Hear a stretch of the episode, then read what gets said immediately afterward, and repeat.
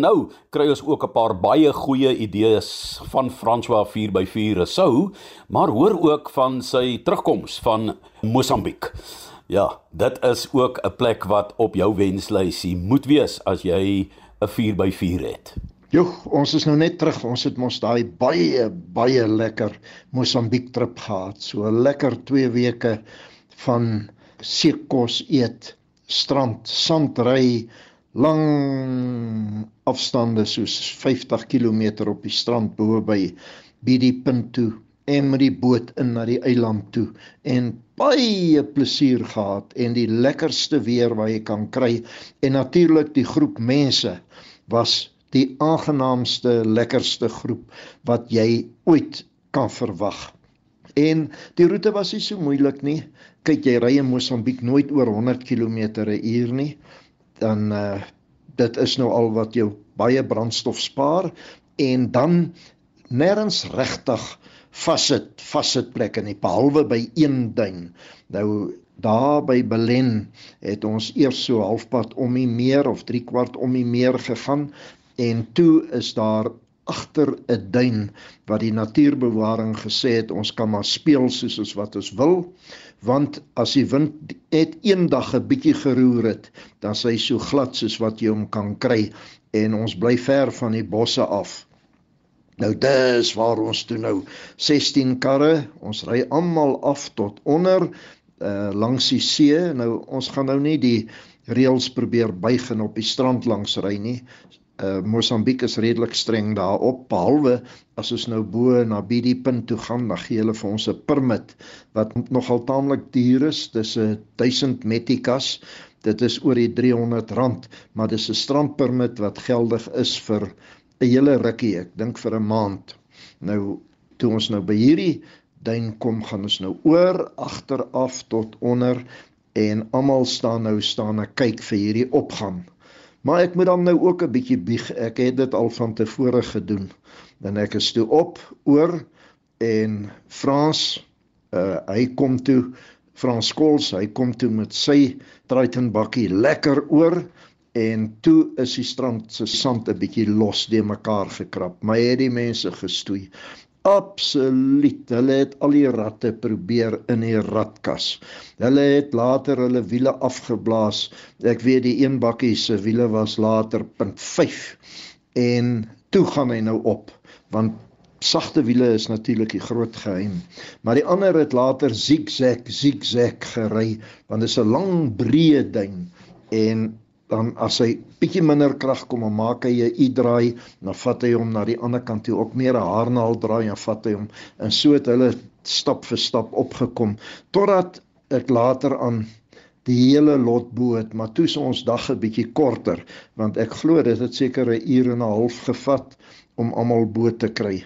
En uh, ek moes daai uh, laaste ou wat nou onder staan gaan help en seker maak hy kry die regte rad en toe trek hy weg en hy gaan. Maar ek moet sê hierdie duine seker so 200 meter lank en ek kan nou nie sê hoe hoog hy maar hy's hoog.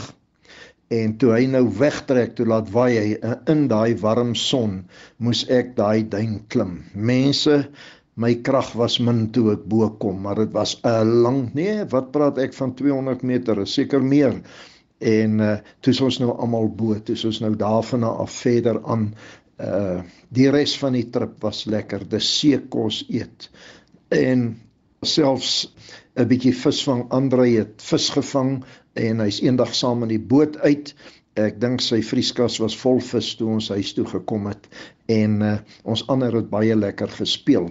Nou ons het nog so 'n trip wat voorlê Swaziland toe wat natuurlik vir jaar ook 'n eerste keer 'n lang trip, 'n 7 dae trip deur Swaziland is.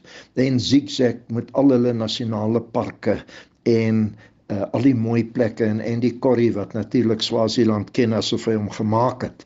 Hy's weer ons gids vir daai trip. So daar lê nog 'n lekker lang ene voor.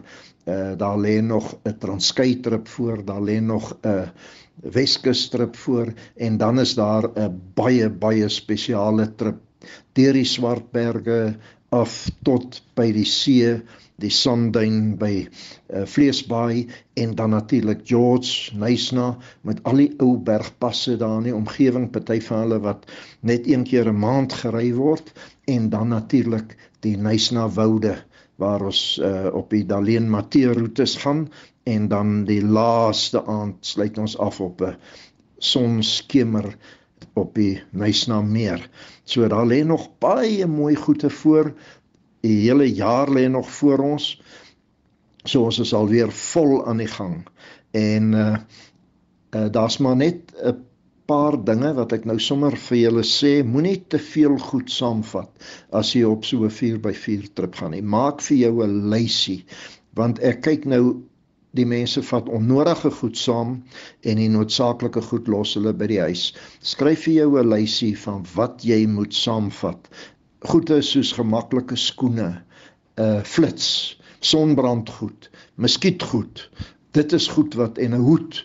Uh, dit is en in 'n warm baadjie. Dis goed wat baie nodig is. So as jy op 'n 4x4 trip gaan en plak so 'n lysie bo op jou sonskerm van jou voertuig en die laaste oomblik net voor jy wegtrek, dan gaan jy gou-gou deur daai lysie en kyk jy, het ek al hierdie goed hierso? En as jy dit het, wees rustig. As jy nie het nie, laai dit gou-gou in. Hier by die huis kos dit goedkoop. Maar as jy nou daar ver in die boondoes is, dan soek jy daarvoor en dan sukkel jy om dit in die hande te kry. Lekker 4x4 ry tot volgende week. En as jy my soek, kan jy my kry by www.4x4sport.co.za. 4x4sport.co.za. Baie dankie François Rousseau met 'n hele paar baie goeie aanbevelings. As jy saam met François wil gaan ry, as jy welkom, maar hy is ook oop vir 'n gesprek om vir jou raad te gee. Indien jy nie in daardie tyd kan saamry nie of jou eie rit wil beplan, uh, hy's altyd daar om vir jou 'n tipe van 'n virtuele reisgids ook te wees. So, dis François 4x4 Rousseau op 'n Saterdagoggend